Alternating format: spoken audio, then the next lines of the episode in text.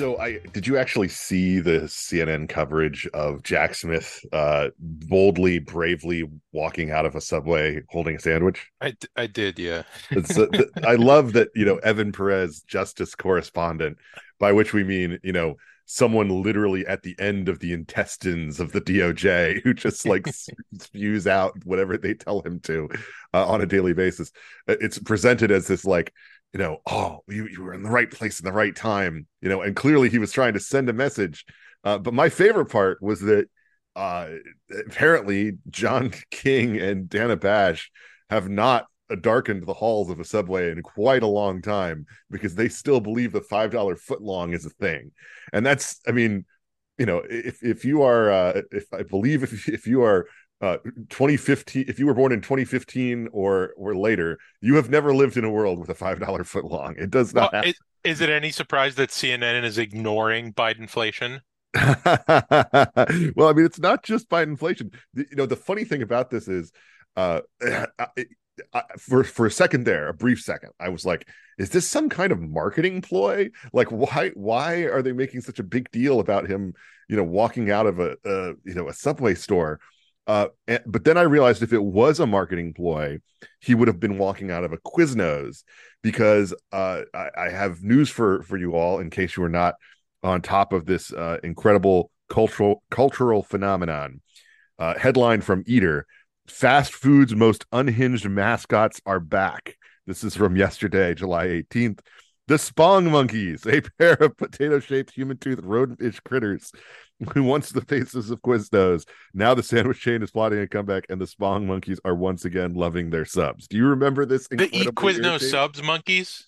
The, the, they they sang that song. th- yes. Those are monkeys. I mean, I I said monkeys for the first time in my life to describe them. I had no idea what those. They are called the Spong were. monkeys, and uh and they were the they're like part of that whole like weird comedy bit sort of stuff that was viral at the time, and then they were used in that Quiznos ad singing "We Love the Subs."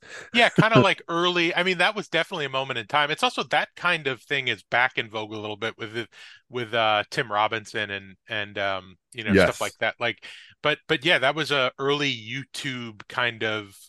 Uh, what what you do? You, do you have the years that that originally 2000, ran? 2004, 2005. Yeah, but... exactly. So yeah, so, that's I remember those guys. The, um, the, the the other weird connection with this I followed this guy on Twitter, Ben Crew. He's Benjamin at Benjamin Crew one, and he has this like running bit that he's done about how they need to have one more episode of Mad Men where a 78 year old Don Draper comes back to pitch this Quiznos Spong Monkeys, and he took this bit so far that uh, I will just uh, I will read you the the headline um, uh, uh, from from a site that I had forgotten uh, ex- uh, existed, E Bombs World. Oh, yeah. um, uh, uh, cr- uh, crazy man uh, goes viral with 40 page script of Mad Men Returns with Don Draper pitching the Spong Monkeys. and it really that's, is like it's a fully written script. that's a fun party game. Is like, what is Don Draper's last big product? This sounds gone... like this. Hey, this sounds like a great thing for uh, watch what happens live. Bring in Jon Hamm to to do the read. Yes, absolutely, absolutely. That's let's make it happen. Idea. That's a great idea. That's fantastic. But I, I, think probably the reason that he connected them mentally is because, uh, just like Lucky Strikes, they're toasted. well, that's funny. That's fine. I was gonna go with that's that's better than mine. I was gonna go with like I think Geico Caveman, you know, might be a good one, a good swan song yeah, for him. Yeah, yeah. Um, you know, Gilbert Gottfried for Aflac, maybe. Um, there's, there's know, so with Gilbert, he'll never get us in trouble. yeah, exactly. America loves this guy. The aristocrats. Um, I, I, mean, I feel yeah, like so. The, well, uh, I, I do have a substantive Monkey point would be a great one to too. make about the CNN thing, which is, you know, every once in a while you get a perfect distillation reminder of what launched cable news, and you know, a, a really simplified version of that is Clinton impeachment plus 2000 election right mm-hmm. and what those things have in common is that you've got con- you've got daily content for weeks right you've got this like ticking ticking bomb content that's going on for weeks. It's almost like the the Olympics of politics. Uh, in in both cases, and you've got to fill the time. And it's interesting. What you know, uh, CNN used to fill the time by. It's going to sound strange, having a global network of fearless journalists covering uh, obscure but important happenings in parts of the world that most Americans don't think about. How boring. That's how they, that's, that, that used to be their their model. Um, and then they got these like low hanging fruit, juicy domestic political stories, like I said, with with the election of 2000, the recount, and with the impeachment, where you had, you know, you had to fill every day, and there was stuff happening, but there wasn't 24 hours of stuff happening. So you had to cultivate this network of of uh, analysts and commentators who could turn the most banal and non newsy tidbit into 25 minutes of on air commentary. And every once in a while, you still see the DNA, the sort of proto, mm-hmm. you know, the, the evidence of the, of how the current cable news model has evolved, especially daytime, right? Um, you know, in in something like this where we're talking about Jack Smith, you know, passed up on the free guacamole at Chipotle. it's a sign that he's serious that Trump's getting serious about the border. I don't know, you know, like it's just completely inane. Um, but I think that's the root of it. Uh, John, uh, what was your five dollar foot long order back in the day? I was a spicy Italian man. Yeah, yeah, good, good. I mean, you can't. You what else? What else would you yeah, do? Solid, very, very solid. The uh, uh, those those were the days that you know you could you could uh uh, I had an onion in, in my belt. This was the style at the time. So, gentlemen, this is Thunderdome, and we have plenty of things to talk about this week. Uh, but I think uh, since we've already exhausted the uh, the the symbolism, the deep symbolism of uh, a Subway sandwich, uh, we should move to something less serious that CNN did, which was actually sit down with Ron DeSantis for a lengthy Jake Tapper led interview. I don't know if you had the chance to watch all of it. Um, there's a Jack Shafer column about it that's out at Politico this morning, and basically making the point that DeSantis didn't uh, pivot in any way. He just sort of was his same person, uh, just on CNN instead of uh, being on Fox or something like that. I don't think that's exactly true because I think that this DeSantis, uh, sort of building off of what he did when he was uh, talking to Howie Kurtz just this past weekend, he got a little more meta about his theory of the race and how he thinks things are going to play out, you know, particularly talking about South Carolina uh, and the like. Um, and it, it, that to me was of interest. Uh, did either of you have takeaways for for DeSantis's performance, pro or con? I think it was just good that he stepped outside of the conservative media bubble. Uh, as I think I've said probably any number of weeks on here, politics is a game of addition and not of subtraction or narrowing. So trying to expand his audience, and I don't know how many Republicans are regularly watching CNN unless they are paid to. Uh, it's it, he needs more reps dealing with media that's not going to always be friendly to him, and this is a good way to start doing that. So to, to that end, and you know, if he's walking out there and everyone feels at least okay about it, I'd say that was mission accomplished for him.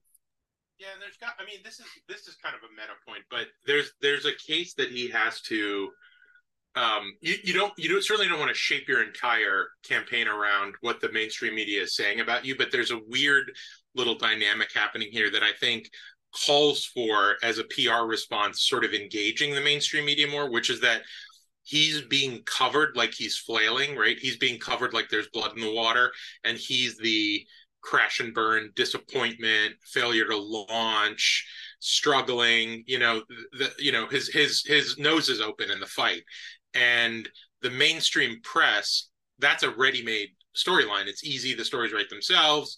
You know it's a great uh, it's a great punching bag for trump. You can cue him up and all of his proxies up to, to beat up desantis even more.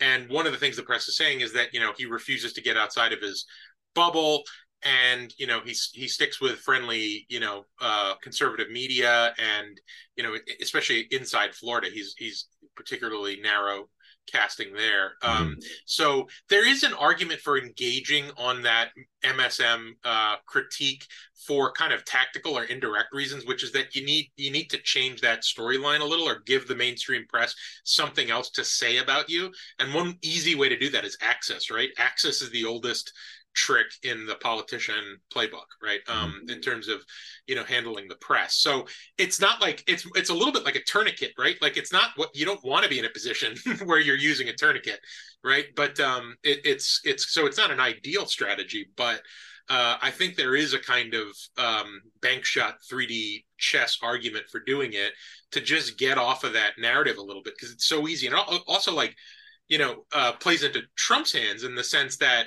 you know um, he is great at as you know he it's impossible to to lay to lay gloves on him but as soon as anybody shows just a tiny little bit of blood um he is uh you know like a like a, a great white shark using its you know elect a special electrical seventh sense to um find that find that and uh, exploit it. So you know one other thing that uh sticks out to me about kind of the way that that DeSantis is covered and you mentioned kind of the Florida thing.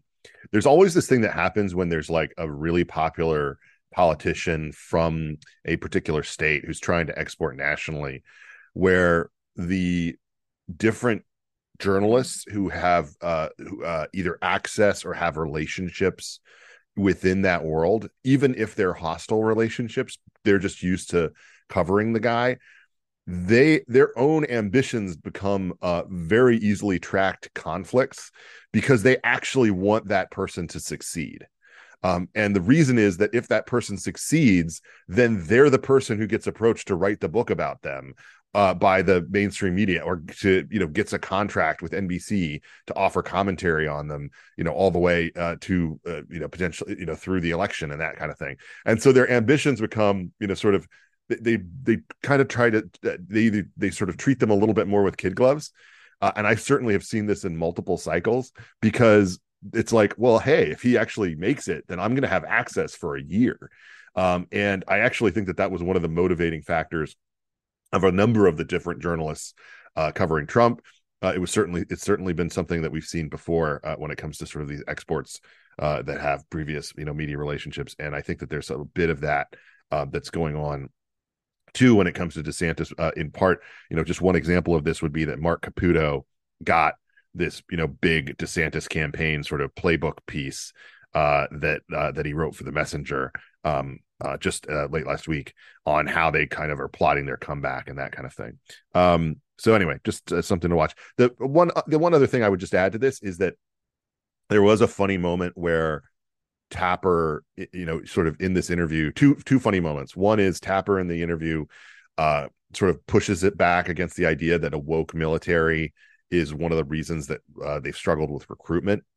Um, and he made reference to uh, something that he kind of presented as being like behind the scenes, you know, documents. He's like, this is not public, but you know, I can show it to you. And he sort of hands a document, and DeSantis uh, to his credit, does not accept it to to look at and read, um, which I, I think uh, just you know the, the, natural tendency is to do that in that scenario. By the way, that document is actually several years old. It's it's widely uh, known about. It's a survey of 600 people that was done in back in like 2021, where wokeness was lower down uh, on the list, um, and. Uh, you know, I think that the thing that is kind of left out of what Tapper says uh, about why people don't join the military is that like one out of 10 uh, people, you know, on a on a list where you know very few things were in double digits, um, uh, were were expressing just distrust generally in the military leadership. I wonder what that number would be right now if you uh, if you ran it again in terms of the military present uh, uh, population in America. And then the other interesting moment I just thought was when uh, DeSantis made reference to a poll that was released by CNN right before CNN hosted a debate uh, for him running for Florida governor that showed him some exorbitant amount down, like 14 points. And Tapper Tapper said, "Yeah, you know, for the record, I didn't believe that poll at the time." and it's it's funny because networks, everybody knows this if they work in this, but networks often, you know, they the, the polls are done by people who don't actually work for the network. They commission them, and different people at different networks have different levels of faith and trust in the pollsters that are used um, and so there's several you know examples and i would say that this is you know uh, if, if you want an example from the network i now work at there was a poll done in indiana in the senate uh, right uh, before uh, the the midterm that saw uh, uh, that had Mike Braun down some huge amount to his Democrat opponent. Obviously, Braun won easily. Uh, and that poll is still kind of cited as a point where I believe afterwards they changed pollsters. So it happens occasionally uh, that you have to deal with situations like that. Just two little things. Um, anything else on this, or should we move on I, to? I, I would go. just say on the so the polling thing. You know, uh, polling. I think you know it's not, not new to say polling is doesn't work as well as it used to for a thousand different reasons. There, I think probably the two most salient are obviously just the way people communicate you know the the, the death of the landline poll, you know poll respondent and the changing of you know who answers polls and why and then also just strategic answers. Um, there's such a high level of distrust and there are so many unsayable things in american politics right now um, that that you know the, that, that that you get a lot of strategic you know beyond shy tory. I mean it, it's there's layers on layers of that. I'm convinced of it. I think i mean there's 10 other reasons. We we both have friends who know you know more you know forgotten more about this than I'll ever know. So um, you know I won't get too far into that one, but you can say this. You can say that you know the, the, the, even that 14 point poll in Florida was an outlier. I mean, he was consistently polling what like one to four points. He was polling within the margin of error behind Gillum for most of that race. Yeah. Um, and you know he obviously won, and you know it was and, and it was cited as a, as a reason to distrust polling. But you know I, I, I just and I don't think he is, but I would just I, I would say Ron, don't think that that's happening now. I mean, what you know a poll that's within the you know a bunch of polls that are within the margin of error um, you know, you, you, might say, oh, po- you know, the polling's not capturing our, our momentum or, or the strength of our base or whatever it is, um, but or late breaking undecideds, blah blah blah. But you're, when you're down, you know, 15 to 20 points in lots of different places consistently, I mean, that's that's the, that's the real thing. I think that when it comes to polling, I think Nate Silver has been really good in explaining this, and I know there's some people on the right that excuse me, take issue with, you know, say his model or what have you. But and I think that the the, the 16 presidential race was really illustrative of, of this. And I fell into the same trap as a lot of people where when they were projecting that, you know, Hillary had a 75% chance of winning based on the polling method, you know, the polling model, and Trump had 25%, it seems like she's the overwhelming favorite. Right. So but in in fact, what it was is it's it's the probability of something happening. So when you're talking about 25%, yeah, she was, I guess, three times more likely to happen. But 25% in that instance is you know, flipping a coin twice and calling heads both times and it coming up heads both times. That's not a wild thing to happen in nature. So I mean, if you want to look at the, you know, what the Florida polling was in the the Gillum race, if it had him down a point, the polls were pretty much correct then if it mm-hmm. was with inside the margin of error. And American politics has been nothing but in the last 20 years, you know, certainly in the the era that the three of us have been active participants in it, has been largely a margin of error races in a lot of cases. I mean, Rick Scott went to extra innings uh, in that cycle too, in defeating uh, then you know unassailable you know sort of senior senator uh, Bill Nelson. So, but I think when you're looking at say the the primary polling right now where it is in mostly national polling and again there's no such thing as a national primary it's on a state by state basis but when you have trump consistently in you know that's somewhere between 50 and 55% range and desantis i guess it's sort of hovered between 20% and 30% uh, mm-hmm. i guess the low 30s maybe was his high watermark at the beginning of this year uh, but i think it is sort of suggestive of where things are but it's it's not static and uh, a few months is a is a lifetime in politics. I went back and looked earlier at, at polling in 2008 uh, on the Democratic side, and at at you know, at least sort of in 2007 in the the run up to uh, the the actual election year, there were points where Hillary Clinton was at 48.5 percent and Barack Obama was at 21.2 percent, mm-hmm. in a much more consolidated field, where you had John Edwards out there, uh, Bill Richardson, blast from the past, uh, and our very own President Joe Biden, uh, who I'd actually forgot had run in the 2008 cycle as well. So uh, th- things can change. I think what's unique here again is this is the first time since the end of the 20th century, or sorry, the end of the 19th century, where you have a former president running again, as you know, in this case, prohibitive favorite media environment is is obviously very different. But uh, pooling is pooling is a is a tool, but it is not a uh, necessarily a, a, crystal ball. I think mm-hmm. is the best way to put it. You know that well, Biden thing is is interesting though, just because I'm trying to remember, but wasn't it his old plagiarism stuff and that that knocked him out of the race in 2008? Was that was eight. No, no, that was actually no, 88. That was 88. so, so, what? So what happened in 2000? Because I'm just, I, I, mean, the, the the evolution of the. We talked about this a couple weeks ago, but like the the scandal inflation. Because I just think about the kind of stuff that made Joe Biden unelectable for 40 years. It was his only goal. His only goal was to be president of the United States. Just made him unelectable for 30 years. And you know, then he wins as the return to normalcy, inoffensive, vanilla bland guy. I mean, it just tells you a lot about you know what the, how the world shifted around him.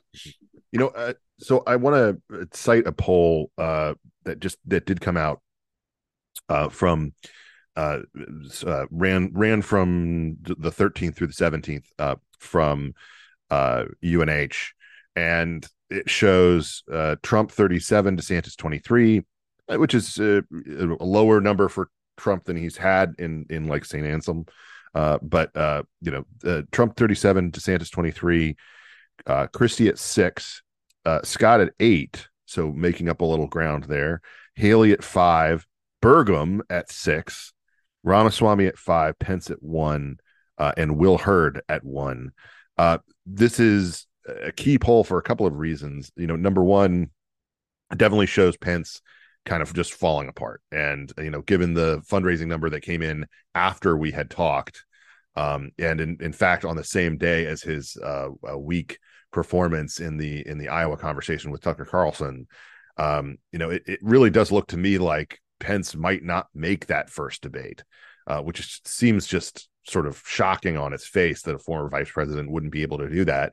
But it, it looks like, you know, while he would qualify in terms of the polling side that he has, still has a lot of ground to make up when it comes to getting to that 40,000 donor number. Clearly, he could do things to get to that number, but they would probably be the same kind of embarrassing things uh, that Burgum has done in terms of giving people 20 bucks for for a dollar, um, that kind of thing. Uh, so it's you know essentially buying their buying them as a donor. Um, and I don't know if you saw this, but uh, Miami Mayor uh, Suarez uh, is is is literally asking people to Venmo him uh, to get take part in a uh, in, in a, a, raffle, I guess, for tickets to Lionel Messi's premiere uh, in uh, uh, in Miami soccer. So anyway, uh, which uh, I, am not sure how that's legal because I'm, I'm not sure you can check the Venmo people uh, that they're actually U.S. citizens and the like. But anyway, the Venmo um, has real. A Nigerian prince wants you to help get ten million dollars out of you know his war torn land vibes. yes, definitely, definitely. Um, but Burgum has said he said on Hugh Hewitt this week uh, that he will make the debate, um, and it's very possible that he will if he uh, if he continues to sort of he's if he's registering at you know one percent in a couple of other state polls and uh, and registering as high as uh, you know he's been at he's been at six three and two in the last uh, three polls from New Hampshire. So it's just going to be very weird that he ends up on a debate stage and Mike Pence doesn't. Yeah, and the other the other thing I think about too is you know Pence is such a we've talked a lot about how Pence is from a different generation of politicians and he's an institutionalist and he's a old school Republican. Um, you know, sort of before the party became you know personality cult and so the question to me is like, well, who does he endorse? I mean, I know I'm thinking around the corner and five steps ahead, but it's like it's not obvious that he endorses DeSantis, right? Like because he, you know DeSantis is not a conventional Republican. He doesn't have a relationship with Pence. He doesn't represent many of the same things that that Pence does. So that's an interesting wild card. Like if you do get like an early Pence exit, where his endorsement could actually change early state outcomes, you know, at the margins, that's you know an interesting wild card. And the Burgum stuff, I mean, you know, it, it was a good experiment, I think, for Republicans to try and um, manage the early debate environment in the way that they did, but it just shows you like you really have to be thoughtful about this stuff. Institutions and the way they're built, um, you know, it's a lesson in conservatism. Really, they're they're trying to they're trying to rebuild a party and remake a me, you know remake a media environment around the way that primaries are covered and the way they're conducted. Um, you know in in in the middle of things. They're trying to you know build the plane while they're flying it, and you know the the Burgum Ramaswamy trick there, you know, is just one little example of how the best laid plans for doing something like that, central planning, right, um, can be exploited and end up with massive unintended consequences and giving you um, outcomes that you know you weren't expecting. Um, mm-hmm. And it's a, it's a serious problem long term. I think you know managing primaries and rebuilding um, party infrastructure and the and who who who decides right essentially. Um, uh, and this is an example of how that ain't that ain't easy. So the, I, I want to dig into this a little bit because I don't know that I think it is embarrassing or that it's necessarily problematic. You know, we're not having sort of the you know, the uh, the perennial gadfly candidates. Uh, God, I can't remember. I just saw it the other day, but the guy in New Hampshire that you know, wears the boot on his head, um, Vermin, Vermin Supreme. Supreme, Vermin Supreme. Uh, it's not like he's going out there and is able to get 40,000 donors through some sort of novel approach. And if he did, I I mean, maybe in New Hampshire he could get 1% to, to qualify for the stage. But is it, and I think that, I think that Burgum made this point to Hugh Hewitt was, is it really any different than paying some fundraising firm to go out and drop mm-hmm. direct mail or buy online ads or, or any of those kind of things? You're cutting out the middleman, right? Yeah, I guess yeah, and, and, at that point, look, it was it was one of the best weeks of his his campaign. And I, look, I don't think that Doug Bergman, Bergman is gonna is gonna be the the nominee. But it's, Bergman, it's, it's, Doug Bergman definitely isn't unless unless there's a different. well, we got we, we got a for, Congressman Jack Burgum in uh Bergman in, in, Michigan. Uh, but but no, look, you have a guy that's a, a governor of a state who's got an interesting story that's willing to dump a million dollars into it, which it was still kind of wild to me. You would think that having to do twenty dollars for over forty thousand voters would be more, but it really kind of was just that. Mm-hmm. You know, it's buying a lottery. I think I said before, it's buying a lottery ticket, and if if this was a consolidated field where there was maybe going to be five people on that stage, because we've we've seen this before in politics, where you've got the main two people just absolutely beat the crap out of each other and if you come up, you can run up through the middle as just being, you know, credible, sane, positive. We've seen this in a number of years ago in a South Dakota Senate race. We've seen this in the Tennessee governor's race. A guy like Burgum in that kind of world, you know, maybe he could catch fire. Now I think somebody like Tim Scott is much better positioned to be that that third guy that is drafting off of DeSantis or to an extent Christie, in as much as Scott can stay positive and let Christie and DeSantis do some damage. So I, am curious what you guys think because I, I, just don't take it as negatively as you all do. I, I, I don't. Other... I, I wouldn't say it's a negative. I I mean I don't think you know there were so many. The impression you know that we had back in 2016 uh, was that this was a bunch of world beaters, like that that this you know stage has like six guys on it who could conceivably be president you know, uh, just in terms of the different, you know, people there who uh, were very ambitious and all seemed to be part of this sort of this new wave. And it wasn't, and that wasn't what happened, you know. So I think, you know, people, and that happened in part, you know, big reason that that didn't happen is that there was someone like Ben Carson on the stage uh, who ate up a ton of that energy early on and then, you know, gradually fell off. Uh, but didn't fall off fast enough for someone like Cruz to make a case to his voters and uh, you know and obviously you know you had jeb just spending all of his money to nuke marco so it's like one of these things where you know just things did not play out as expected who's yeah. to say who's to say that some guy who you know made his money you know with a with a tech company and and has you know presumably a record that he wants to talk about i mean you know he one thing that you have happen in a lot of you know areas like this is that someone who has a little bit more of that outsider cred um, you know, can can go places uh, just in, in part by dint of being a new face and a new name. Vivek is part of that uh, in terms of in terms of his appeal. Um, and you know, the the one thing that Burgum does is, I mean, he's this is not a new line. You know, obviously, it's something that he's he's poached, but he does use. Uh, you know, about the fact that you know he grew up, you know, uh, working like uh, the one thing I knew about him is that he had been a chimney sweep like back in the, back in the day.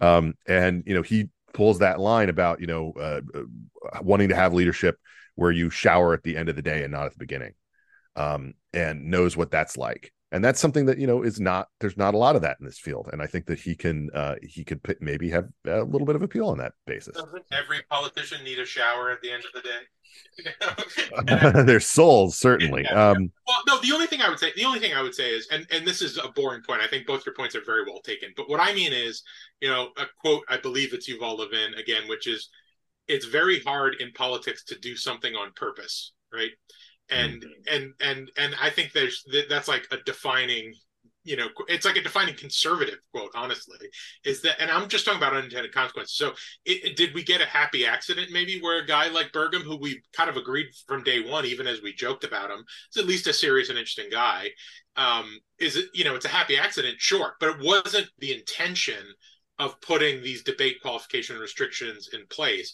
And I'm just pointing out that, you know, if you're going to try and make, repair the primary process, which I think is broken, and if you're going to try and make the Republican Party a serious, nationally contending 51% party, um, which I think you know big changes are needed. Then, then this is an example of just how hard it is to do because yeah. you write these new rules and they get gamed. Again, again, I would just and I would just point out my preference is let a th- like a, let a thousand places invite people to come debate. They could invite some people they can invite all the people they could invite just two people you know they can do it. Um, and you know and even make the politicians campaigns themselves if you want to fund the debate. I mean that's what happened. The infamous you know reagan i'm paying for this microphone moment happened because reagan literally was paying for that debate to happen um, and that's uh, you know something I think is just this top down approach to debates is just something i am very very tired of. But we so I, I, know we probably want to move on, but I, I have to make one last point on this. Dan is I think in some ways these thresholds that they have, which I think seem at least in isolation reasonable, that you want to have some sort of base threshold of, of donor support and the ability to get into the polls. But if it lets especially as as politics has become more entertainment driven and where like it or not, the media is a is is a filter of who's up and who's down and who gets attention and who you know their name and you know, there were tons of studies in 2016 about the basically the free ad buy that the media was giving Donald Trump for months and months and months to give somebody like uh, Doug Burgum a chance to yeah buy his way onto the stage. How many people are capable and willing to do that and can still pull? Look, maybe you want to make the threshold 2% or 3% uh, in, in, the polling threshold to really weed out the pure sort of gadflies that can throw some cash at it. But it lets more. It's funny now that we're talking about a sitting governor as a non-traditional candidate, but that it lets, but you know, that it lets a, a non-traditional candidate in the current 2024 context onto the stage and mm-hmm. maybe he does it once or twice and maybe that's the end of it and maybe somebody like that catches fire. But it does let somebody you have to show up to the World Series of Poker with you know with the check to get your chip stack, and he's said, "Here I am," you know, handing back over. Mm-hmm. Uh, look, I, I uh, the point is taken, and I still do kind of I am curious. You know, what if Kari Lake was in this race? You know, where would she be at? You know, because I definitely think she'd be at enough to make the debate stage. So anyway, um, let's uh let's talk a little bit not not a lot but a little bit about this uh, trump hannity town hall. It was branded as a town hall but it really was it was more of just like an interview uh, in front of people um, in cedar rapids. A couple of things to come out, out of it uh, the, you know obviously the thing that kind of went viral was him being complimentary of Xi, which is not particularly new but just reminds people that's the way he talks about dictators and it's uh, and it's not cool. Um but the i think the real takeaway is uh him being out of step with where the party is going uh, on the whole mail-in balloting question. Um, the the number one thing that I hear from audiences uh, when you know when, whenever I'm done speaking, the, the number one thing that I hear from questioners who bring up uh, the midterm elections is regardless of whether they think that certain things were rigged or not, they really don't say it that way. What they actually say is, uh, you know, the we need to we need to play the game according to the rules that they have. You know, like we, I, we, I hate the rules. I hate mail-in balloting. You know, I think it's corrupt. I think it's bad. But we've got to, we've got to fight that battle too. Like, there's definitely an awareness post midterm that just being mad about the way that the rules are and having to slug everything out on election day uh, isn't going to work. For Republicans and that they need to develop their own kind of ballot harvesting system. And you've seen a lot of of uh, organizations that are Trump friendly go in that same direction too, putting out there that like uh, we're going to be. I mean, uh, Turning Point USA just this past week, you know, did a big announcement about like we're going to be you know leading the way on this kind of front and da da da. Um, Trump himself, though, doesn't seem to take that message. He seems to once again be, you know, uh, very skeptical of of the idea that you know uh, mail-in balloting is something uh, that Republicans should be competing on. Hannity was sort of pressing him uh, on uh, supporting that type of approach, uh, and Trump was still, you know, having none of it. Um, really saying that you know it, he believes that you know it's just a, like a tool of the Democrats to cheat.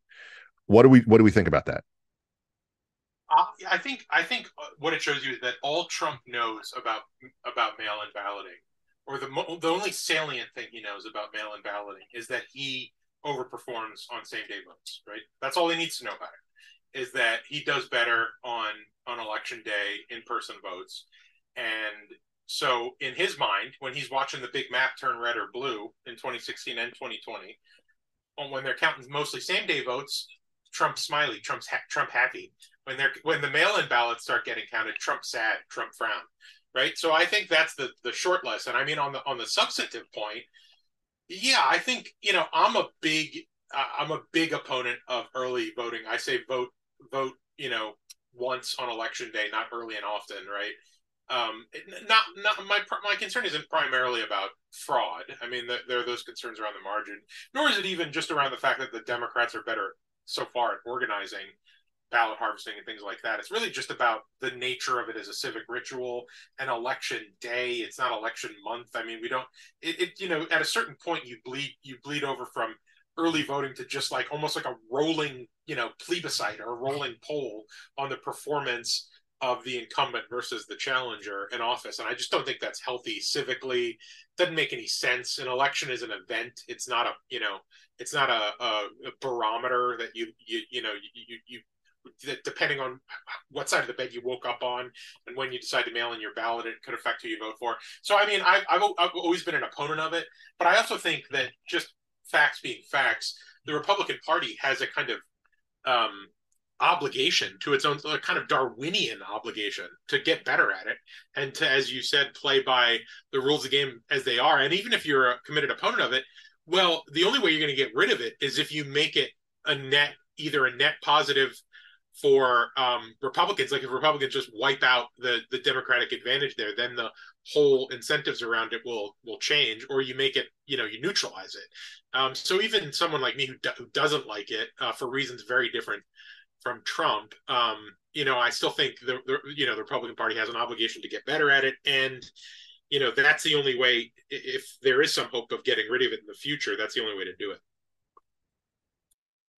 I think we need to separate early va- early voting, and I think I'd share a lot of your concerns there, Dan. I, I you know, both uh, with mail-in voting, especially if the mail-in voting is happening within seven to ten days of of election day.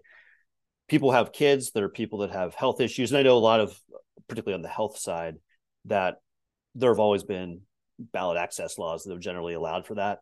But I don't think it's the end of the world. There's been states that have had all vote by mail. I believe Washington State, Washington or Oregon has been one of them. I think Colorado's moved that way, and there's no indication that it's led to fraudulent outcomes. With the, but with all of this and how the Republican Party has talked about it, it's loser talk. It's like saying that, well, I think field goals were more noble. So even though I kicked three of those, and well, you scored two touchdowns and one, and that's not fair. Those are those are the rules of the game, and you have to play within them. And to say that that they're not something that we can compete under is just patently ridiculous. When George W. Bush ran in 2000 2004, Republicans were killing Democrats on banking votes before election day. It's it's a sale you don't need to make same day. It's easier if you've got your your your call sheet of reliable Republican voters and you can take a third of them off that sheet. So you can call people twice now because you already know one third of those voters are in the bag and their ballots are already in there. Why wouldn't you want to do that? It lets you focus your resources. This is a this is this ends up being this sort of stupid moralistic argument that is so divorced from wanting to win elections. What what's what's unethical or unnoble about voting in those different ways? Again, completely sensitive to to concerns of fraud, but again, we're we're circling around on this issue. The reason we're talking about fraud in elections in a meaningful way is because Donald Trump convinced a bunch of people with absolutely insane theories that he won and is the rightful president of the United States. If they had been that concerned about these kind of uh, ballot access issues, in, in fairness, there were real issues around what some states and particularly courts or governors were doing in 2020 around COVID that did not really have legislative oversight and it was Wild West. But where was the Trump campaign or the RNC or anyone filing lawsuits that summer? It was all after the fact. Yeah. So uh, look, winners win with the rules that are on the field.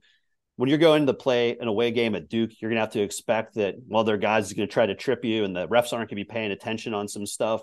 You just got to go out there and put more points on the on the back, you know, points on the board. And you know, to to to to go back to you know, since we've talked about Hugh Hewitt already, go back to one of his books. You know, if it's not close, they can't cheat. Mm-hmm. So, uh, I, I think that Republicans need to focus on winning and not on recriminations of fighting the last war.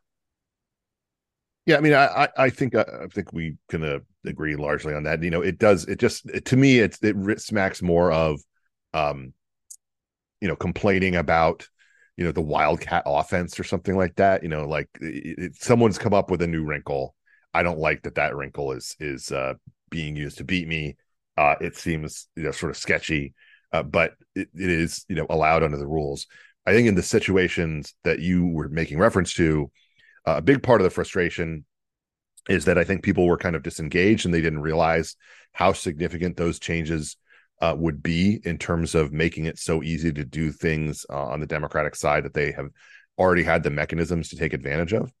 Um, and I think that that's something that now that they've gone through not just one but two cycles of this, uh, you know, it's clearly time for Republicans to catch up. They have, I think there's you know efforts being made to do so, uh, and that could be you know could make a big big difference uh, this time around.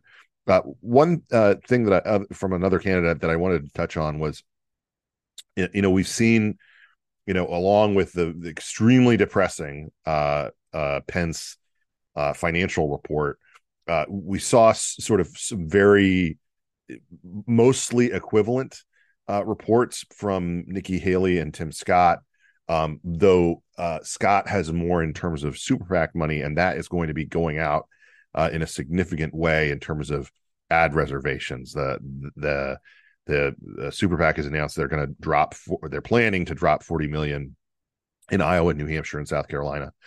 Um, and one of the things that uh, uh, DeSantis made reference to in his interview with Tapper was how big of a deal South Carolina really was, uh, or was going to be because of the new schedule, which basically gives you almost three weeks where it's nothing but South Carolina um, that is that is coming up. And it, it really kind of crystallized for me you know desantis really needs to get one of these two people out of the race. He really needs to get either scott or haley and it seems like haley on the face of it would seem to be easier uh, to get out beforehand uh, but maybe not uh, and it, it, in a situation where he's got both of them on the ballot in south carolina that i think really hurts him because i think that those those are truly voters who are not going to choose Trump as their second or maybe even third choice, um, and uh, and are much more likely to choose him. So it, it just seems to me that like if if there's some staying power to those two campaigns, uh, then that hurts him in South Carolina, and South Carolina really could determine if you have any kind of momentum going into Florida, which is obviously winner take all. Uh, any disagreement on that point? And what do you think about Scott's uh, chances, just in terms of you know we've talked about him as being kind of a, a little out of touch. I thought that his uh, going first in the Tucker conversation hurt him, uh, in part because the event was kind of I don't know if it was disorganized or if there was some kind of expectation that people were going to give a speech and then talk to Tucker, but he kind of came out clumsily and and uh, and I don't know. It just the the whole kind of Southern preacher thing that he's doing is just not for me. Um, even though he's from my literally the neighborhood that I grew up in, I just don't. I don't have a lot of uh, uh love for for either of these candidates. Um, uh, but it, I'm just curious as to your thoughts on how much their presence in the field or or lack thereof could determine the outcome in South Carolina. I think that's right, Ben. By and large, that if they're both in there, but it's a problem that Ron DeSantis can, to some degree, solve for himself.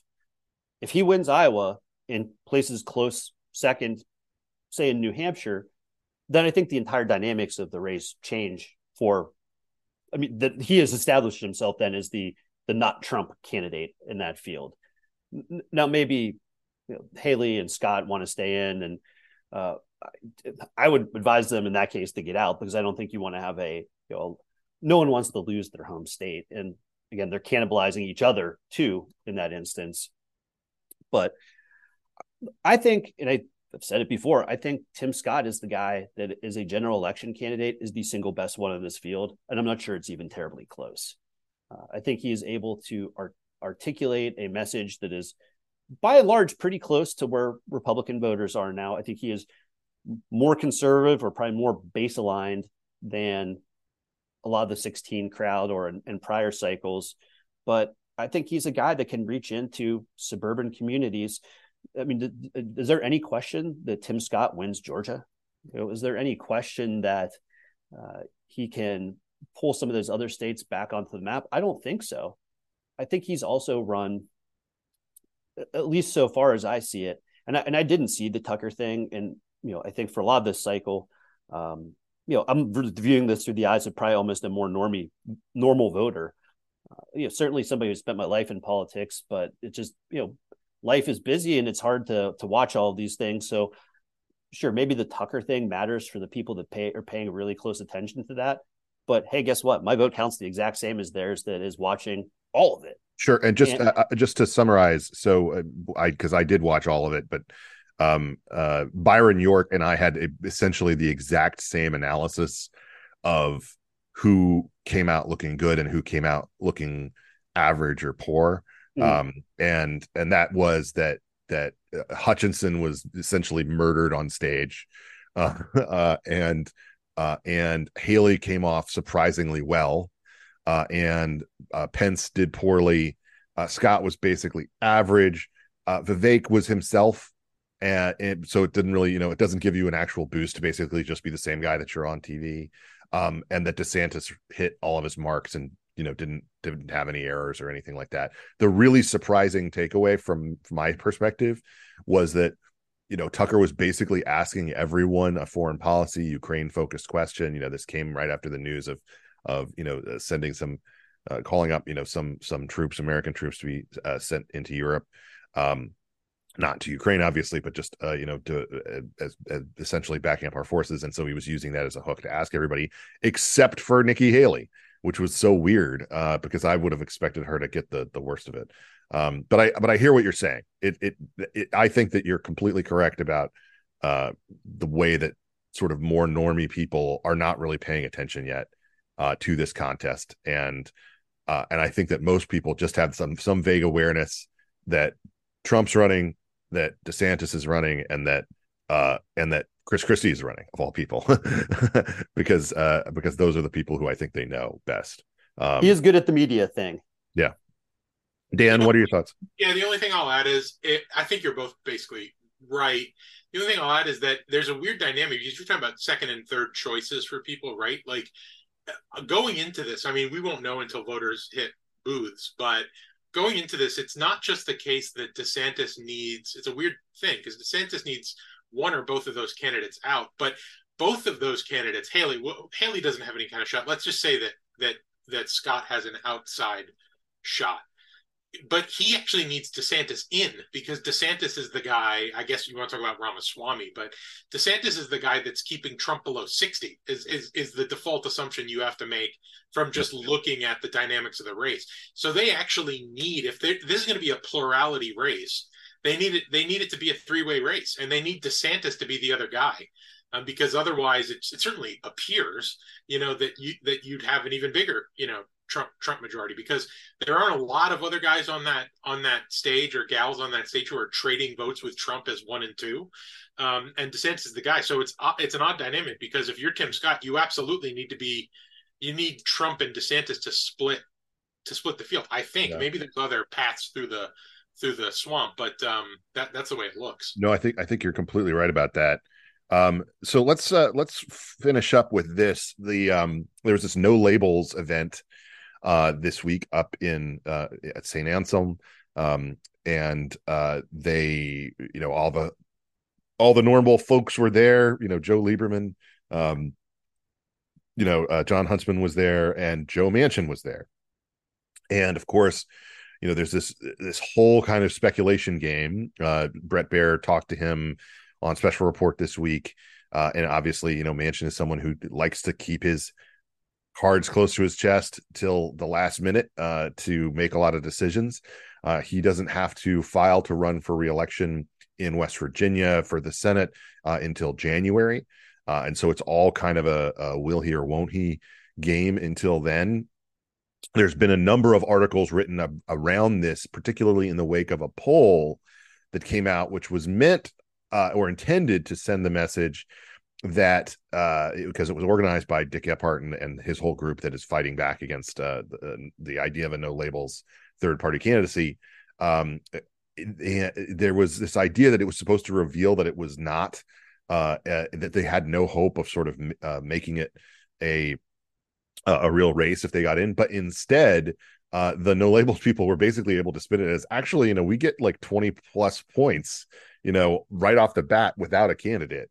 Um, if and so I think that you know the thing that is very present on people's minds is if it's Trump Biden and then there's a third, Democrats assume it's going to hurt them uh, because they think Trump voters will be more loyal, uh, and uh, so they're going to be fighting them on ballot access and things like that.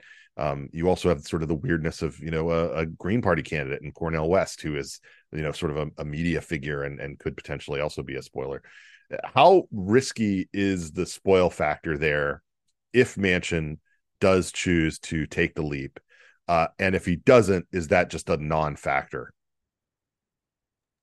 Yeah, it's a good question. I mean, I continue to believe that third parties it, it, goes beyond just the way Americans think about politics. The two party system is written into election law, it's written into uh, institutions, it's written into certainly into fundraising, ballot access, all that stuff. I just think it's such a tough hurdle to overcome. I think if you were to, if you had some sort of Napoleon come through and blow the entire system up, and then you came out the other side and it was a free for all, yes, I think third parties you know could kick ass and win elections and do all kinds of and fourth parties for that matter but there's just so much path dependence and you kind of saw the high watermark i think with the Perot stuff and and um, I, I, just don't know i don't know if you're ever going to see anything like that again unless it's really the perfect candidate i mean Manchin, you know, does he have enough of a national profile? Is he compelling enough on stage? I actually think Cornel West is, if he's going to get into a general election debate, is going to be interesting to watch. What whatever you think about him, he's a brilliant guy, um, really smart guy, and act and not the kind of um, I don't know Marxist caricature that I think um, maybe a shallow understanding of him would would would convey. Um, he's certainly a Marxist after a fashion, uh, but um, you know, sort of academic, but has a lot of interesting thoughts about stuff. I remember, you know, they used to run the um, the the gathering in DC every year. I think it's called like I, don't think I'm making this up. It's called like the State of Black America or something that West mm-hmm. was always at. They would run it on C-SPAN. Just one of the most fascinating things to watch. Just like all of these African American like public intellectuals and civic leaders and stuff getting together. It was well, everyone from Cornel West to Farrakhan.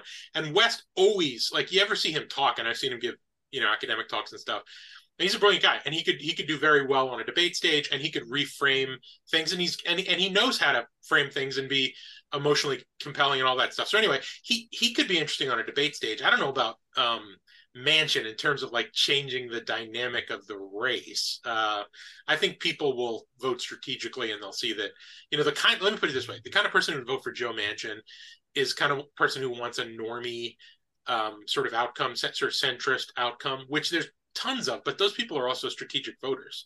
Um, and they're not necessarily going to vote for a guy who's not going to win and and play spoiler. You know, spoiler voters are Green Party voters. You know, because they DGAF.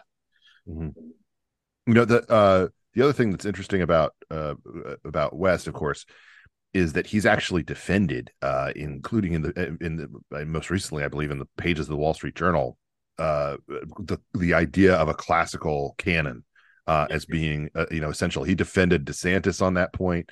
Um, you know, he's pro classical education, um, and that makes him kind of an anti like you know we must destroy the the dead white men kind of of uh you know a thinker um and he obviously travels the country with um uh with Robbie George uh and does these different things I saw them both actually most recently in in Chautauqua uh and uh they you know do these talks together about uh their their intellectual disagreement, but also friendship. So, so Ben, are you saying that we need to arm the the moderate Marxists? you know, I will just point out many of the most uh, strongest critiques of the 1619 project came from that world like world socialist yeah. network, you know, sort of site. So, so I'm not saying arm the moderate Marxists, uh, but maybe just you know they're interesting. let's let's yeah, let's bring on the bring on the dirtbag left, bring on the old left. I mean, I'll take those guys seven days a week and twice on Sunday. I also think Cornel West, I believe, is a believing Christian, so he's interesting in that yeah. respect too. I, I um, think just the just the quickly on the, I think with the third party thing, the the it all presumes I think you need to have it be Trump versus Biden. Otherwise, it's it's a completely moot point. I just think the national dynamic makes it hard. But in some way, you could kind of squint. And again, if it's Manchin at the top of the ticket, that it kind of becomes like an Arizona Senate race where you've got Gallego. Again, this presumes that Kari Lake would be the Republican nominee. And if you're just like kind of a normal person and you feel like pretty okay about Kyrsten Sinema and you look at Gallego and Kari Lake, and I don't know if I want that. You know, this is Manchin, and I don't know that he is as interesting or as savvy as as Sinema is, because I think she's actually one of the most talented people in American politics right now. And you know, maybe that will be her undoing. Uh, Manchin certainly is somebody who has been able to play his state like an absolute maestro, uh, and you have to you have to respect that he's you know is a formidable politician in his own state. I don't know that, that translates as well as Sinema, uh, but he would probably be, I mean, the most credible third party candidate. Again, depending on if no labels had ballot access in enough states to even have a pathway. Uh, but I tend to agree with with you two that you know, this is a this is a two party country, and when other parties of any meaningfulness, you know, arise, they are sucked into one or the other at some point. I, I just think that it would be a it would be a crazy result of the Manchinima uh, uh, alliance if they actually ended up on a ticket together. that would just be a, a, wonderful, wonderful way for that uh, uh, that uh, unity that put everybody in Washington's hair on fire to to draw to a conclusion.